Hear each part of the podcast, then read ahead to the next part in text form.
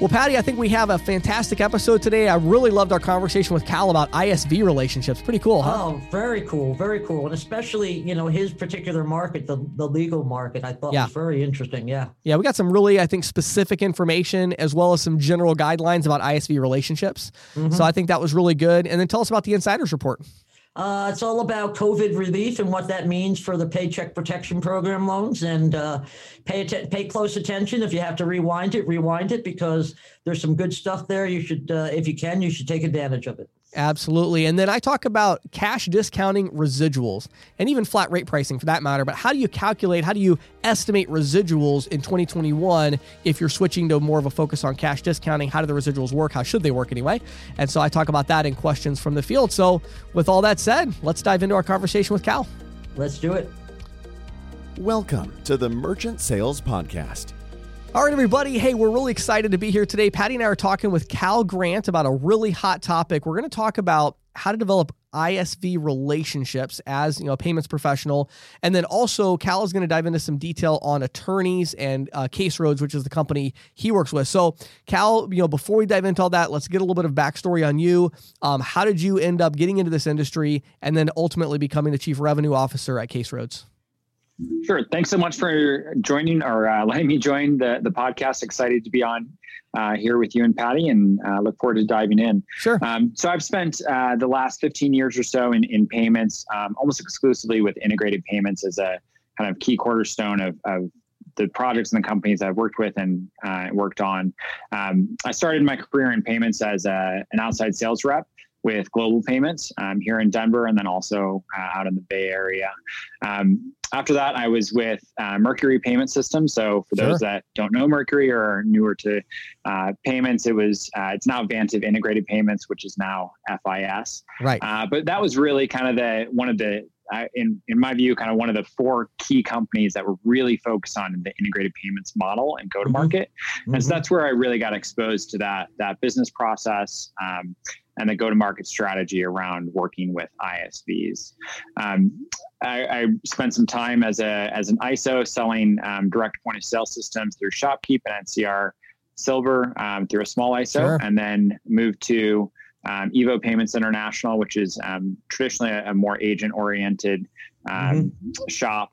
Um, I got brought in. They had purchased a gateway, and uh, we're looking for some assistance to help uh, build out the team there and, and create the go to market on the integrated payments group. And so, um, spent a, a good bit of time there. We ended up acquiring um, Sterling Payments out of Tampa, uh, which is also one of the um, kind of uh, founding go-to-market uh, ISOs for integrated payments, uh, and then moved over to be responsible for the the e-commerce channel at Evo. Um, and throughout that whole journey, uh, again, mostly focused on integrated payments and, and selling into ISVs. Um, so I left Evo about two years ago to start Honor Payment Solutions.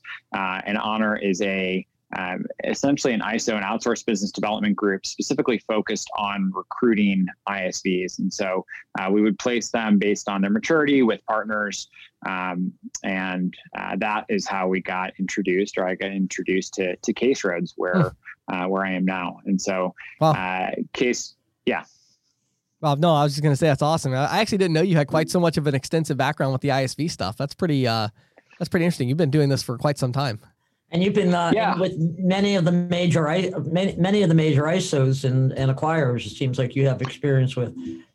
yeah it's it's it's been a it's been a really fun interesting journey and just Yeah. watching the um, the you know different iterations kind of change um, the software component is something uh, and the technology layer is something that's always really interested me and so Yeah, yeah. um, that's kind of driven that I love it. Well, after hearing your a little more of your backstory, I'm even more excited about the conversation because, as you know, you know our industry, uh, in a lot of ways, is playing catch up in this area, especially when we talk about independent sales reps and ISOs. You know, they're like they can't seem to get this. Yeah, I can't figure this out. A lot of them I talk to, um, and so having somebody that's been basically doing this for quite some time is is great. So, so let's start. You know, really, really, really basic, right? So, what is an ISV? What does it mean to partner with an ISV if I'm a payments professional and why would I want to do that as a sales rep or an ISO? How does that benefit me? Can you give us kind of just a real high level? Yeah, um, I mean the the the basics of it is your it's your it takes place for a lot of your distribution costs and overhead, right? And so at the end of the day, uh, part of the reason that integrated payments as a whole is so enticing to the payments community is that the ISVs are bearing a lot of the effort um, in actually acquiring the merchant relationships. And so, whether that is a legal practice, a restaurant, a parking lot, whatever that actual end merchant is, um, their relationship is really formed. Uh, more closely with the ISV. And, and I know you talk a lot about providing value to the merchants that you serve. Um, and ISVs are touching so many different aspects of this um, that they have a really close relationship and it puts them in this trusted advisor role to be able to say you should go with either a referral channel someone i work with right. as a referral or our internal solution which might be might be a payment facilitator model right um, or their own branded uh, payment strategy so so ultimately what it does is is their existing relationship with the with the merchant is what is going to drive the trust to um, to kind of force payments adoption uh, sure. within their portfolio so I, I, think what I hear you saying is the ISV, which let's you know for those who maybe don't know, it's an independent software vendor, right? Um, and so for you know the software company, they are creating technology that's specifically for a particular type of business. And as a payment processor or a payment agent, we want to integrate with that technology because the merchant ultimately is going to get the lion's share of the value from that relationship with the software company through whatever value add that they have. Is that is that kind of what you're saying? That that, that is that is very fair. That is very fair. And it's um, and and when we think about just ISV as an independent software vendor, um, what we really mean is business management software too. Right. So if we think about ISVs, it can touch you know a, a very broad um, uh, software vendors type, but really it's the business management software that we try to focus on. Right, right, sure. sure. So, um, you know, I want to talk about the search for an ISV a little bit here. So, you've obviously dealt with a lot of different software vendors, a lot of different processing companies. Especially, I'm thinking about Mercury. I'm sure this was a big a big part of Mercury was finding ISVs to partner with. So, can you talk to the agents and ISO execs listening right now as to how do you start the search? How did you find case roads? You know, how does that yeah. go as far as, you know, what advice would you have if I'm like, I recognize this, I need to integrate with software companies so that I can go make sales? How do I do it? Where do I start? Yeah, so um, I, I would approach it kind of one of two ways. You you know I, I've, I've listened to your your ISV podcast in the past, and you talk about kind of geographically. The good, good news is is that while this is becoming a more competitive landscape, mm-hmm. um, the good news is that they are popping up all day every day. People are starting new software companies yes. all the time. And so if you think of you know 10,000 uh, software firms as an addressable market that is changing all the time. Yeah. Um, and especially if you're you know an independent agent or a, a smaller uh, smaller shop um, there's still plenty of folks that are in development that are coming to market right now. Um, and those require kind of a, a, more block and tackle, a, a, more basic payments integration than someone that's really kind of a larger, more established ISV that might be looking to kind of become their own PayFac. And that's a, and that's a much harder, more different sale. Um, or right, sure. more difficult sale based on the maturity of the ISV. But you know, for for Case Roads, it's it's been something that you know I started working with them over a year ago, mm-hmm. um, and really got involved with uh, with their entire kind of product development as it relates to payments process, and just been working with them throughout the year. And so, um, you know that that is not a that is not a completely uncommon story as well. You know, your good partners you're going to have a really close knit relationship with, yeah. and so for you know new programs or ISO and agents, you know that is going to be um, a check mark on a on a product can i can i fulfill their needs in terms of you know facilitating the actual payment acceptance uh, and settlement and that might be using a third party gateway or middleware whatever it might be that they're mm. they're using um, but really relationship driven um, and then as they kind of move upstream or as that isv if it's you know one of the really large ones um, that product set becomes a little bit more more challenging but mm. but that's a great place to start is really just finding these specific vertical or geographic located. So if I'm a, a huge fan of um, you know field service management, for instance, I'm right. just going to focus on finding field service management uh, ISVs. If I you know live in Denver, I'm going to find the ISVs that are also located in Denver and make sure that you know I'm bringing them donuts uh, yeah. once a month or whatever it right. might be, right? Right. Right. I, you right. know, because it, it is all about the relationship with the ISV. That seems to be more important than actually the relate. While the relationship with the merchant's important, it's really important to have that ISV relationship so that you it opens the door for more merchants. Is what you're saying? That's correct. Okay. Yeah, I, I like and I, I think two things you brought up that really rang true for me. One is I think our audience, you know, our audience is not tech savvy really, uh, as far as you know, understanding development and code. I have a developer in the office right next to me here, and you know, software is getting a lot easier to build. Um, and it's a lot faster to build. And so for those, you know, it's like, well, how does that impact me? I'm a payment professional. Well, what it means is if I want to start a small company and I want to service the pizza shops in Denver, you know, me and my buddy who know how to code, we can do that. Like that's not like an insane thing to do. Um, I'll give you an example, uh, Cal. We had about two years ago, I did a venture where we wanted to build a really like basic um, property management system for self storage companies that are mostly cash based and moving to credit. Um, mm-hmm. One top tier developer that I had in about sixty days, we went to market.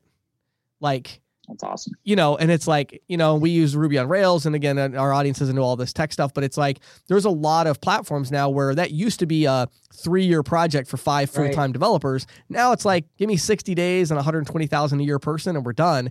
And, you know, then of course, you know, you got to build features and all that. But the idea is you can go to market a lot faster. But that doesn't mean you can go sell people. It means you can build the software. So right. I love your point about the relationship. And I think our audience, and even to Patty's point too, it's like I think our audience dramatically underestimates the importance of that. They look at it like, Absolutely. let's just go find an ISV and it'll be something that will add to the all the things that we can offer.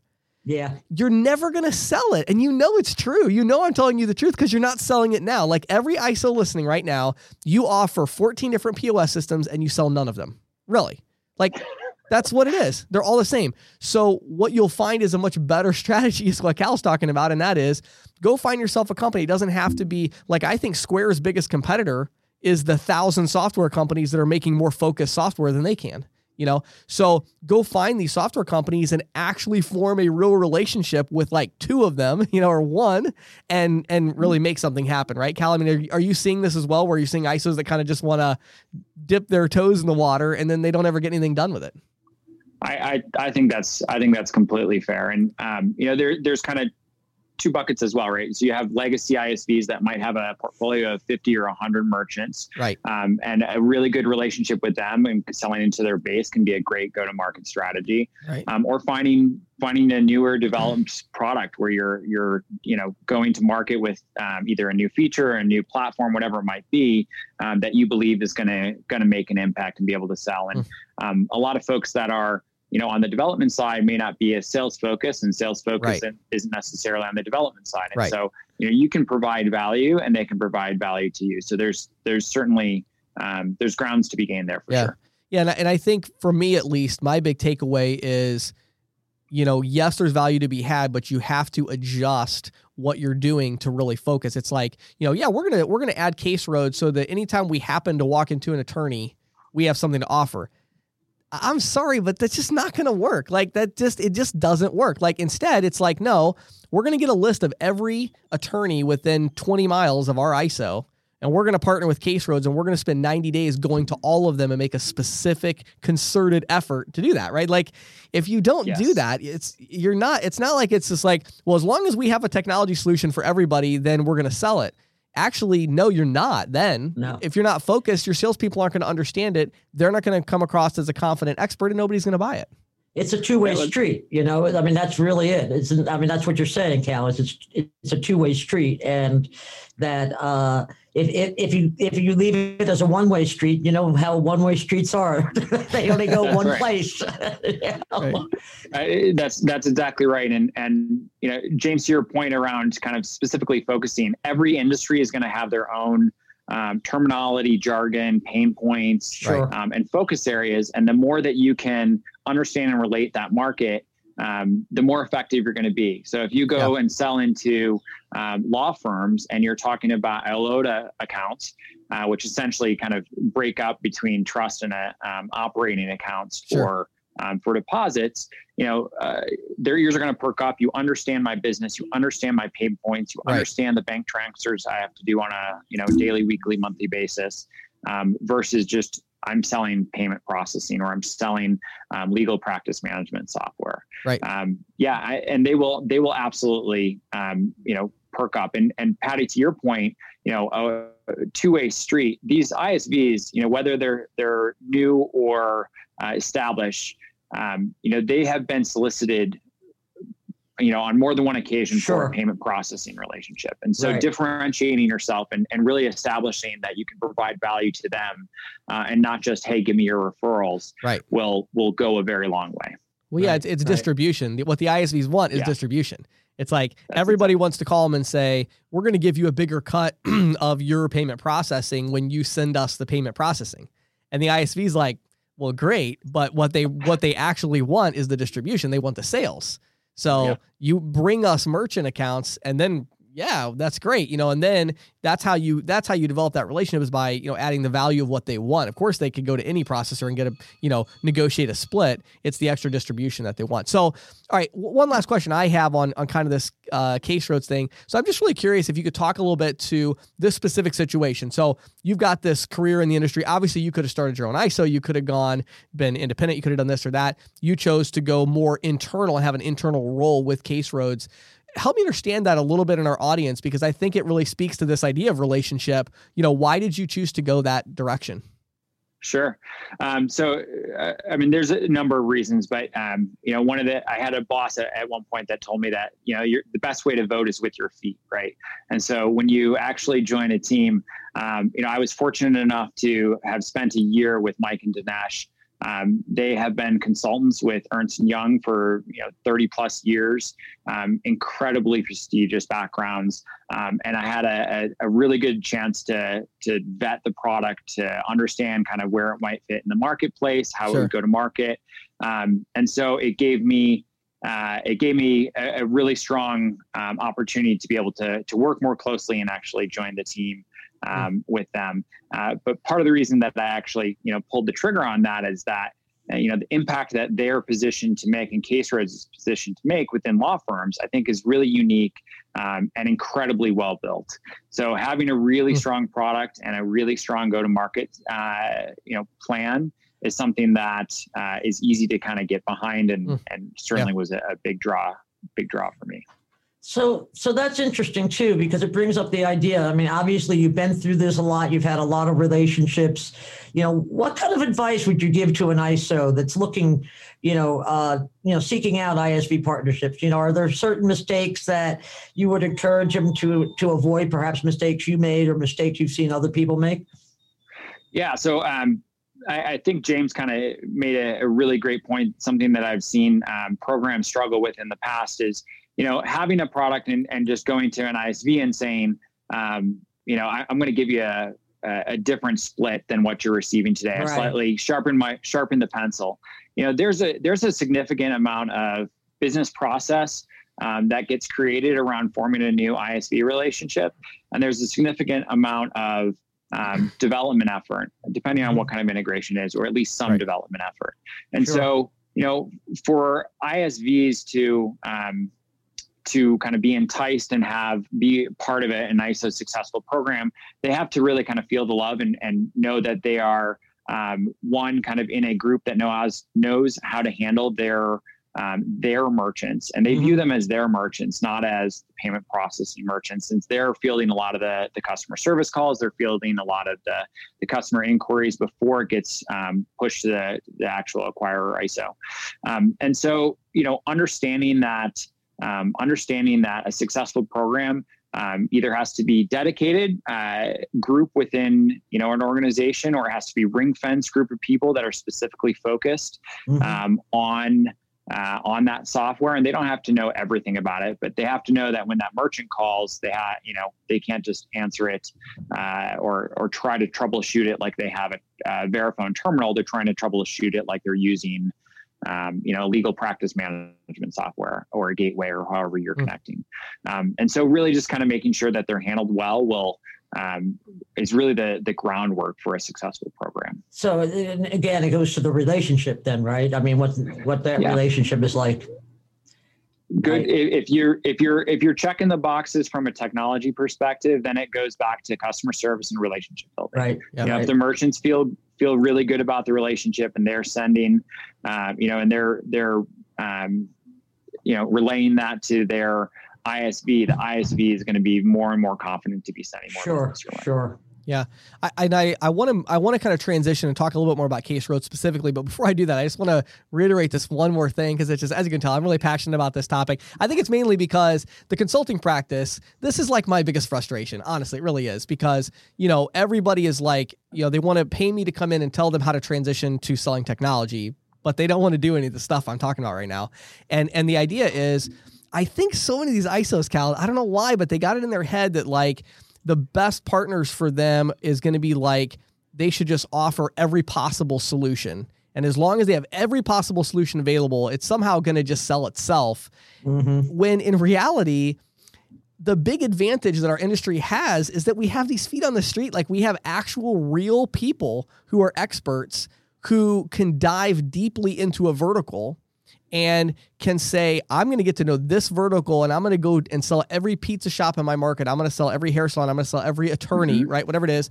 And by like having that laser focus and zeroing in, they can actually accomplish a lot more than by trying to just say, oh, well, whatever business you are, I think I have technology for you. Like, I just, you know, I'm wondering if you have any final thoughts about that before we move on to Case Road specifically of like, what would your advice be to these individual agents and ISOs as well as far as this this area of like focus. Do you have any thoughts on that? Sure. Um, so, I mean, one in in in ISVs in general, or in, in any merchants, right there, um, a shotgun approach to your point is going to be really challenging to execute well, especially if you're using a different layer of um, of relationship with the ISV involved, right? Where you have you know things that you're touching, invoicing and time tracking and and case right. management, whatever it might be, but they all have specific jargon and, and relatable pain points. So even if you focus on pizza pizza places, right? You you can't talk to them like they're a convenience store because they're not going to have the same right. pain points and, and sure. needs. Sure. And so even just tailoring your language just a bit to where you're not talking about right. um, you know inventory uh, right. uh, as it relates to hard goods, but you're you're talking about ingredients. You know, gives you gives you a leg up. And and you get better at that the more you're specifically focused. Um, yeah. For for again for law firms and you know you're not talking about customers, you're talking about clients. You're not talking about uh, you know your your general deposits. You're talking about, about operating and trust accounts. Right. You know, but these little things are are not difficult to do. But if you get focused on specific verticals and whether it's approaching you know ISVs in the field management software arena or pizza shops in a, a, a metro area, um, mm-hmm. you know, really tailoring your language will get a much better mm. response than you know a, a one size yeah. fits all. And I like that right. because that, that's a lot more approachable. I mean, you know, even if somebody was selling, uh, you know, a Zuza POS or a, or a Clover or something a little more generalized, still though, if you you know have that that focus as far as your language and your approach and your marketing efforts to you know talk about what that solution can do specifically for that business type you know that's going to just take you uh, take you a long way right? Sure. So, absolutely. Okay so i got some questions i want to throw at you here uh, about law firms. I, let's you know that's what you're specifically doing right now right? So why are you going after law firms? What's the opportunity right now uh, to go after them from a payment processing and from an isv perspective? And if i can if i can just throw in another question yeah. that kind of dovetails sure. with that. I mean my experience with law firms is that they've always been like paper based right? Checks checks checks um, it would seem to me that there are, when you're going after something like a law firm, even an accounting firm, there has to be a transition to sort of educating them on, on electronic payments. Am I correct on that, or did I miss something that happened in the past? no, no, you're you're you're very much um, you're you're very much uh, on point on that. And there's there's a, a, number of kind of key components that you know, I, just looking at the industry and understanding uh, Case Road's market um, really kind of again further piqued my interest and, and helped validate some of the things that we were we were going after. Um, you're exactly right, Patty. So a huge portion of law firms, like 60%, are actually still on um, either piecemealed systems mm-hmm. or legacy paper. Right. Um, Hmm. So it's it's it's incredible the amount of paper that actually gets uh, converted. And so there, um, there's been a mass adoption. About 10 years ago, they, there's there are some legacy systems that are um, on-premise based instead of in the cloud mm-hmm. um, that are starting to essentially come to end of life. And so, right. you know, that's one opportunity on the case road side. Mm-hmm. Specific to payments, um, some of the opportunity that really kind of pops up or, or shows um, shows up in, in the numbers of the legal and uh, in the legal industry uh, are the number of actual independent law firms that are out there. And so yeah. this is not a, a mass enterprise or franchise right. um, industry. Right. 90% of law firms out there, and there's roughly about one and a half million legal professionals out there, 90% mm-hmm. of them are at law firms under 10 people. And yeah. so wow. when you think about, me. Yeah, and when you hmm. think about you know the the restaurant world um, mm-hmm. you know there aren't the you know th- there's a very small handful that are actually the large multi-location right um, you know thousand thousand lawyer firms most of them are actually uh, much smaller they're down the street from you they're in an office building from right. a payment perspective and adoption um, you know traditionally they are very uh, check focused and and sending out um, an invoice and maybe you know maybe following those up with a phone call. So automating right. that is a huge opportunity. Um, ACH is obviously a, a big part of um, easing the um, mm-hmm. the cash to um, or excuse me invoice to deposit time. Um, right. And then the other thing that that probably interests um, your audience as well is that um, surcharging is surcharging cash discount have popped up and are starting to become more prevalent within mm. the um, within the legal industry and so um, so there's obviously an opportunity as well there to even talk to existing mm. existing uh, firms that are accepting uh, accepting payments today. that's a, that's actually a really interesting point, Cal, because you know, you know, for our listeners, if the lawyers are doing cash discounting, then anybody can be doing it, right? Yeah, that's correct. yeah, they're, good point. they're the most cautious businesses out there. Right. Uh, right. Yeah. It really is true, though. I mean, with uh, like the attorney that I had when I lived out near Chicago, um, I had a couple of cleanup things that they had to do for me a couple years ago, and they had already switched to like some kind of a digital, you know, system. They emailed me in a link. I paid it. I was like, oh, it's so nice. Now the one I have here in Pennsylvania, they send me a paper invoice, which mm-hmm. inevitably it's like, oh my word, seriously, I got to have somebody write a check. You know, um, I know, right? it's very frustrating. uh, and so, yeah, I think that's a big opportunity. So I think the question most of our listeners are going to have at this point, Cal, is I'm sure they would agree with you that's a great opportunity. How do they prospect though? Like, you know, isn't it kind of hard mm-hmm. to get with the decision maker? How do you know if I'm a I'm an individual rep in rural central Pennsylvania, I'm sure I've got, you know, a hundred law offices near me. How do I get to them? You, you treat it no differently than you would a, a merchant and and lawyers are, you know, lawyers are lawyers, but they're they're still very nice and approachable, and you're going to get a wide array of responses when you reach out to them. Um, and a lot of it is going to be you know value proposition around the messaging. Okay. And the other is you know timing, right? And so right. if they've been on a, a paper. Um, you know, using paper processes for for a long time, yeah. you know, at some point they're going to get very frustrated and give up.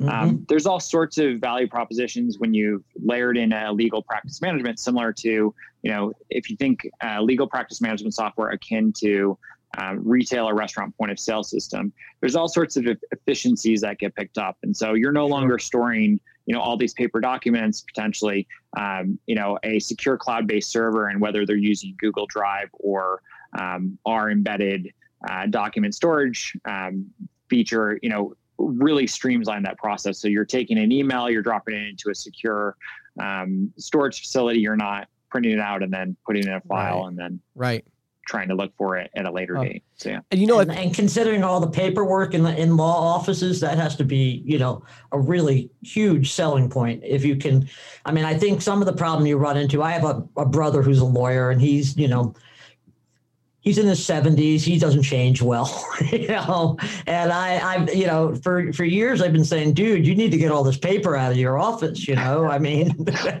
yep. there are ways to electronify all this paperwork. But like james i have a lawyer here. I mean he has a lot of things electronified but billing he's still you yeah. know and and you know i forget.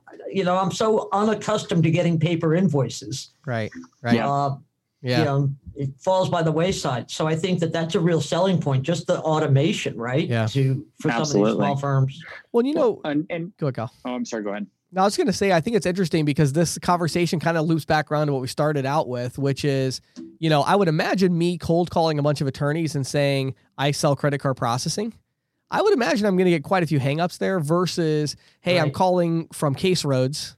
We automate, you know, attorney practices, we digitize in the cloud, and we offer, you know, payment processing services, etc. I'd love to stop by and do a demo for you for free you know, mm-hmm. again, yep. making that a little bit of a sexier pitch. But the idea is that value prop is probably going to work a lot better than you just saying, "Oh, I sell payment processing," right? So I think right. that that's the big benefit of the ISV. It's not only about retention and everything else; it's actually about sales as well, right? You get to go in with a good value prop.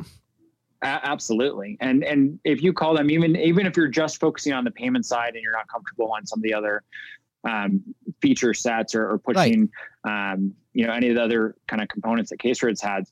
You know, from a payments perspective, even just even just having a payments company and and understanding the difference between uh, being IOLTA compliant to where mm-hmm. you've got that trust and operating account, right, um, right. that can that can cause an enormous amount of headaches. Even you know if you're yeah. approaching a bookkeeper or if you're approaching a financial manager or the managing attorney, either way, that that's going to be something that yeah. hey, I'm not just taking payments, but I'm going to ease some of the um, some of the trust and operating account uh, headaches. I mean, that's that's a very different approach than um, you know again a, a commoditized or a price based approach.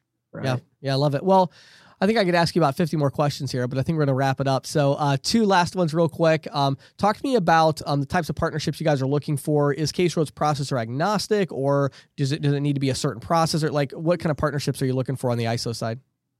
Yeah, sure. So, um, so payments is, is not a key focus for our for us. Most of our competitors that are out there um, are actually full bore ISOs. We've taken a, a bit of a difference um, to help partner with uh, payment professionals and ISOs to help uh, mutually gain distribution. Sure. Um, so we are we are you know not fully processor agnostic in that we don't have integrations to everyone today, um, but certainly something we're we're open to exploring based on uh, kind of mutual mutual distribution. Today we work with um, LawPay, which is uh, probably one of the more incumbent uh, processors in uh, in legal uh, sure. payments, as well as Card Connect, which is uh, mm-hmm. you know obviously very well known and has a, a large ISO sure. Uh, and agent community as well. So.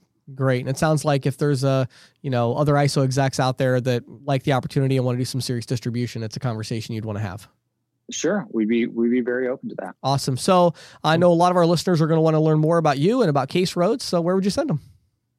Yeah, so um, you can go to caseroads.com uh, for more information or uh, ping me directly on LinkedIn. Uh, send me a direct message. I'll be happy to get back to you and we'll uh, start up a conversation. We'll go from there. And it's info at caseroads.com if you want to shoot us a note. Awesome. Excellent. Cal, thank you so much for your time and insights today. I know our audience loved it and uh, it was a lot of fun.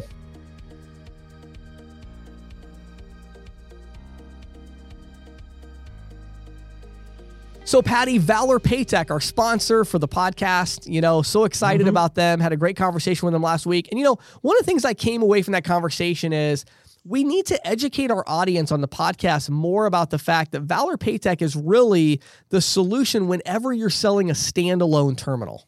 You know, we talk so much about their cash discounting, which is great that they've integrated cash discounting and surcharging, but it's not like you have to do cash discounting or surcharging to use Valor right. Paytech, right? Like right. ultimately, the reason I'm so bullish about Valor Paytech is if you're out there selling Verifone, PAX, uh, whatever it is, one of these standalone terminals, right? Mm-hmm. Um, in Ingenico, mm-hmm. you know that if you are selling standalone terminals, you need to look at Valor Paytech. Yeah. Right. Yeah. Because the way that they've integrated everything and the features they have is just fantastic. And so if you're an ISO or an agent and you're selling standalone terminals and you're selling something else, please take a minute and go to ccsalespro.com slash valor v-a-l-o-r ccsalespro.com slash valor v-a-l-o-r and schedule a demo and check it out right patty? Yeah it's it's a really slick it's a really slick product james. I you know you and i have talked about this before. You know you put you sort of the cash discounting surcharging is like the icing on the cake. But right. the cake is really yummy. I love it. Great way to put it patty. So head yeah. over to ccsalespro.com slash valor check it out. Okay this is Questions from the Field, brought to you by ccsalespro.com, the leader in merchant sales training and technology. If you're an individual merchant sales professional, visit ccsalespro.com forward slash training to get a free 14 day trial of our All Access Pass. If you manage a team of merchant sales professionals, visit ccsalespro.com forward slash ISO to learn how we can help you grow. And now, here is Questions from the Field with James Shepard. All right, everybody. So, in questions from the field, I'm going to answer a question I literally just got about 10 minutes before we started this podcast, Patty. Um, oh, perfect, James. Yeah. So, an agent uh, just emailed me and said, I'm trying to set some goals and objectives for the year as far as earning, and I'm mm-hmm. switching to selling cash discounting almost exclusively. And I'm having a hard time understanding how the residual works when it comes to cash discounting? How do I figure out how much residual I'm going to make? That's a really good question, James, because yeah. I, you know, I know that you've explained this to me, but this is, you know, it, it yeah. it kind of defies reasoning in some respects. It, it, does in some ways, and and I think I can give you the five minute spiel. Now, I probably am going to do a a full, you know, content video with this uh, mm-hmm. sales rep Q and A session like I've been doing um, to dive a little bit deeper. I'll make a little spreadsheet and share it with people. But the idea here is ultimately there's a cost of processing, right? Right. And right. so, like in any business, you're going to have revenue, you're going to have expenses. Um, mm-hmm. And so, in this case, let's talk about the expenses first. So, in the US, the average cost of residual is 1.7%. Okay. Right. Now, right. as you know, Patty, that can vary a lot. If we have sure. a really small ticket, you know, seven dollar, five dollar average ticket hot dog stand, they might have a uh, effective rate of interchange of five percent. You know. Sure. Um, and we might but have it all a, averages out. averages about, out, right? But right. about one point seven percent. So if we look at the interchange cost. Then we have to add in the cost from the card brands, the dues and assessments from Visa, Mastercard, Discover, etc. Even mm-hmm. Amex now has their 15 basis point assessment, 30 if it's card not present. So right. we put all that together, um, you end up being somewhere around usually 1.9%. Um, okay. you know, so about 20 basis points is kind of the general. That, that's cost. what I was thinking. 20 yep. is pretty much close, right? Right. So 1.7% uh, interchange cost, 20 basis points or 0.2% for VMD card brand fees and Amex assessments and all that. Now we're at 1.9% total cost. Then you're going to have your Schedule A cost. So we can, mm. you know, that's going to be maybe, you know, whatever it is, three, four basis points, uh, you know, one, two, three, four cents, you know, something, some, some cost that the processor or ISO is keeping out of each transaction. Right. So we add all that in. We're probably around that 2% mark. So mm-hmm. when we look at the average cost of processing for a merchant, it's about 2% is the average. It's going to fluctuate between 1.5 and 2.5, but it's about 2% is a really good average number to go after. So okay. if you're selling again, if you're just, you know, if you're targeting one specific business type, obviously dig in a little bit deeper, but just as a general rule, 2%. So we look at the that's the cost. So now we got to look at our, our revenue. So how much money, what's the revenue that's coming in? Well, the revenue in this case is going to be the fees that you are collecting. And right. this is where I think a lot of agents get a little confused with cash discounting because you have to understand there's actually two very separate things happening here. They they happen to balance each other out, but they are separate things. You are still charging the merchant. You know, cash discounting is ultimately flat rate pricing. That's all it is. Mm-hmm, mm-hmm. So if you're charging the merchant 3.99%, you're just charging them flat rate. The fact that they're also collecting that amount of money from the consumer to offset it is important, but from a residual calculation, it doesn't matter. It's irrelevant, right? right. It's irrelevant yes. to the ISO or the agent. Exactly. Yeah. It's just flat rate pricing is all it is. And so right. you calculate your residuals the same way you would flat rate pricing. You know you have about a 2% cost, and again, it's going to fluctuate a little bit, but somewhere around there. And mm-hmm. then you say, well, I'm going to collect, you know, I'm going to charge the merchant a 4% flat rate and I'm going to charge the customer 4%, let's just say to make the math easy. Well, you're right. going to make about 200 basis points of margin there Total okay. profit, 4% minus 2%, of course, is 2%. So now we take 2%. So if we have a merchant doing, you know, 10,000 a month in volume, we're going to make, uh, we're not going to make, but there's going to create $200 in margin, right? Now right. we're going to look at our residual percentage. What percentage of that money are you getting? What's your residual cut, your residual percentage? So let's just say again to make the math easy, let's say it's 50%. Again, I'm not trying mm-hmm. to give specifics at all. I'm just trying to make the math easy. You might be right. a little less, a little more, whatever. But let's say you're at 50% residual, uh, just for hypothetical purposes. So $10,000 a month merchant is generating 2% profit so that's 200 bucks you're at 50% residual that's $100 a month that you're going to make off of that merchant um, and then you can just scale the numbers from there. And the thing that I love about cash discounting that makes it a lot easier to calculate residual is that really, regardless of the size of the merchant, your margin percentages stay about the same, which is kind of crazy. So if you know, yeah. you, if you look at that and say, I'm going to make hundred bucks on a merchant doing 10,000 a month, you're probably going to make 500 bucks a month on a merchant doing 50,000. Now, sure. with traditional processing, you generally have to give lower prices for a merchant that's doing more volume, right? So Right. as a result, of course, you know your your coming down. yeah your percentage of profit is coming down. Your your gross profit's going up. Um, Mm-hmm. But with cash discounting, it's not like that. Generally, you're doing the same 3.99 or 3.5 or three percent or whatever you're doing. You're, you're generally doing that same flat rate regardless of volume. Uh, as it gets really really big, you might give them a little bit of a break, but you know ultimately that's where you're going to be at. So if I was a, a sales rep selling cash discounting and I wanted to calculate residuals, what I would use is I would look at the, the merchants I'm selling. If I'm going to be doing just every merchant out there, probably about 20,000 a month is a good average number as far as volume goes. Um, then you're going to figure that if you're, you know, just take whatever you're selling it at and take away 2%. So if you're doing three and a half percent, take away 2%, one and a half percent's left multiply that one and a half percent or whatever's left over, multiply that by the the average volume of the merchants you're selling, which in this case about you know twenty thousand a month would be like a general average. Okay, then you take that number and you say, okay, how many sales am I going to make? Multiply it out. That's your residual. Good stuff, James. So there you go. There's there's a short version. I'll make a spreadsheet and do something. So follow us at ccsalespro.com and I'll get you some more content down the road here in the next few weeks on that too. Excellent. Thanks, James. Thank you, Patty. This is the Insider's Report with Patty Murphy, brought to you by The Green Sheet. For nearly 40 years, The Green Sheet has been the go to source for news, analysis, and educational tools that empower and connect payments professionals. If you're not reading The Green Sheet already, check it out on the web today at www.greensheet.com. So, James, we have some good news out of Washington. Um, Congress has passed, and President Trump has signed into law the new uh, COVID relief package that's Right. going to deliver some much needed help to ISOs, MLSs, and their merchants. Yes. Um, about two hundred and eighty-four billion dollars actually is the uh, is the price tag on that, which is pretty good. Yeah. Uh, to put that in perspective, I think last year SBA gave out five million PPP loans worth more than five hundred and twenty-five billion. So right.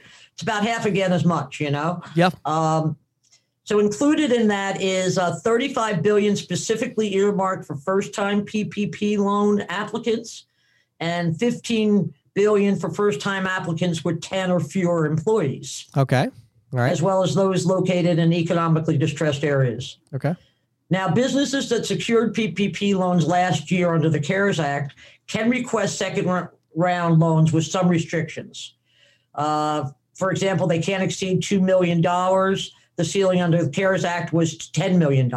Right. Okay. And, and unlike the first round of loans, which were available to businesses with fewer than 500 employees, it's now 300 or fewer employees. Okay. Okay. And they also need to demonstrate that they lost 25% of gross receipts uh, during any one quarter of 2020 relative to 2019.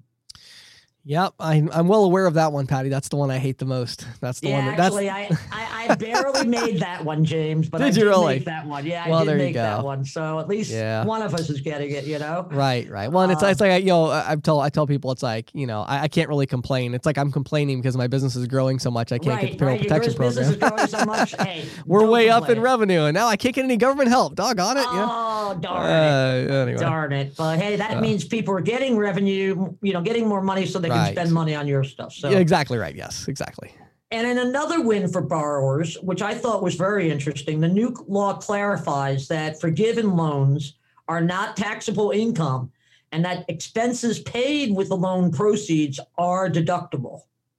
Now, this had been an issue because although the CARES Act had said forgiven PPP loans should not count as taxable income and that you know deductible expenses should remain deductible, the Treasury last summer issued a ruling Yeah. claiming that covered expenses were not deductible. So the new legislation Wow. basically overrides that. That's insane. Which- I actually didn't yeah. know that. That's a big win for us. So That's basically, Big win. so basically, all the money that we got from the payroll protection program that's been forgiven, we don't have to claim that as income, and then Right. we used it for payroll and everything else, and that the payroll expenses is still a, a, a deductible expense. Right. So it's like a double dip. Wow, that's fantastic. Not- it's a nice double dip too, right? Uh, Um, yes, yes. Yeah. And So, we and know, we wonder and we wonder why our government's running a huge deficit, but that's a whole other conversation. So let's that's keep a going. conversation for another day, James. Uh, but you know, just hey, I'll take of it though. yeah. I, well, you know, I say to people, I've been working over 50 years in you know, of my life, and I've paid taxes and given Right. into all the funds, and last year was the first time I took a dole, and well, you know, it's I'm funny. It's, it's really funny you say that. My uh, I just uh, got to spend some time with my aunt and uncle, and she Mhm. owns uh, one of the largest costume uh, businesses in the country, like Halloween costumes and rental costumes and stuff. oh, okay, uh-huh. uh, in Florida, and uh, she said almost an identical thing. I picked her up at the airport, and I was talking about payroll protection, and she said, "You know, I've been. Uh, she's had it for 35 years. She's had that business. She said I've never received a dime from the government until last year. So Yep. she was pretty happy about it too. So I think Yeah, it's I it's mean, been a know, success. You know, what the heck, you know? Right. I mean, so I mean, but anyways, you know, just to kind of backtrack because I know you and I did a webinar on this about a year ago, but Right. you know, Right. I'm sure there's new listeners and people need a reminder that. You know, PPP loans are unlike anything else that uh, any other loans that SBA guarantees. You Right. know, because they're Right. unsecured. yes, and you know um, unlike most sba back loans eligible ppp that is such a hard one to roll off the tongue ppp yes, eligible ppp applicants can include sole proprietors and independent contractors like Right. mls's as well as Right. self-employed individuals so right, right. you know that's a big and you know big So if they had a big, uh, if they had a big drop in residual revenue that second quarter, Yeah. um, and it was more than 25 percent drop over last year, that's a big There you a go. good help Yeah, they can go back- hand, yeah, you know that's interesting. And of course, the biggest advantage, obviously, is that the loans are forgivable, provided the funds are used to cover payroll and other overhead. Right. Now, the CARES Act specifically permits loan monies to be applied to rent, utilities, and uh, mortgage interest, Right. in addition to payroll. Right. But the new law expands that list of expenses Okay. uh, to include things like supplying employees with uh, PP, uh, what do you call it, protective, personal protective gear Sure. Okay. you know, like masks and shields and stuff. oh, sure. Okay. Okay. Also, costs associated with outside dining. You know, I know um, in oh, yeah. Sure. in DC and Baltimore, too, and a couple of the counties around me, uh, the local governments were helping restaurants transition to outside dining. And Right, for the right. fall, they helped, You know, they would loan money for these heating elements. Well, now. You can deduct that money Oh, wow. um, if you spent it out of pop- pocket, which I think is a big win That's a- for yeah, restaurants. yeah, for sure. right? And um, also another thing that I thought was interesting: property damage associated with public disturbances last year that were Oh. not covered by insurance. Sure. Yeah. That's a big deal for cities like in cities, right? Yeah, Baltimore and, and yeah, others. Sure. So, but you know, in addition to all this, um, there's another thing that I found in the new legislation. It forgives up to eight months of principal and interest. The Hmm. SBA will forgive up to eight months of principal and interest on SBA Section 7A and 504 microloans, Okay. which is really big. Um, Yeah. You know, Huh. Section 7A loans, I think, are, you know, they're received through an SBA lender and it can be used for any kind of working capital, equipment, inventory, right. even acquisitions. Sure. And it's funny because they call these microloans, but you can uh, borrow up to five billion, uh, five million dollars. Right. Uh, you know, so that's not too bad. You have to have fewer than 500 employees Right. or less than 7.5 million in annual receipts. Hmm. Okay. And the 504 microloan pro- program is uh, geared more towards economic development and job creation. Mhm. Um, it's available for purchase of commer- commercial real estate, uh, equipment, things like that to help grow the business. Right. Uh, they also have a $5 million limit and similar requirements to the, to the Section 7A loans Right. uh, except that they have maturity rates that are 10 to 20 years, depending on the um, nature of the loan, and they are fixed fixed rates. So you know, it was a lot of haggling. Uh, there was a lot of uncertainty towards the end of the year, but I think that this is a big win for uh, ISOs and, Yeah. and agents. Absolutely. Wow. Well, Patty, thanks so much for sharing all that detail, and hopefully uh, our listeners are going to dive in and take a look and see if they qualify, and if not, at the very least, educate your merchants that hey, there's more that- help. that there's more help out there, and you know, I know Yeah. that this is a lot to take in. So if you have to listen to it twice, you might want to rewind and Yep. and do that because For sure. this is definitely something you need to be aware of. Absolutely. Thanks so much, Patty. This episode of the Merchant Sales Podcast was brought to you by Valor Paytech, the technology company that is revolutionizing cash discounting and surcharging with innovative features like dual mid support, waive the fee options, and even adding non cash adjustment charges to tips. Now, all of this is made possible by a variety of technology devices and solutions such as gateways, tabletop point of sale devices, and features like SMS text messaging and e invoicing, all with cash discounting in mind. Valor Paytech, bold ideas, smart execution. Make sure you head over to ccsalespro.com slash valor, V A L O R, ccsalespro.com slash valor, V A L O R. Schedule your free demo today and watch videos and learn more about this amazing technology solution. Thank you for listening to the Merchant Sales Podcast. Whether you are an industry veteran, processing executive, or just trying to learn about the payment space, we appreciate your time. The Merchant Sales Podcast is a joint production of Greensheet.com and CCSalesPro.com, and we hope you will tune in next week for more information and tips on building your merchant services business.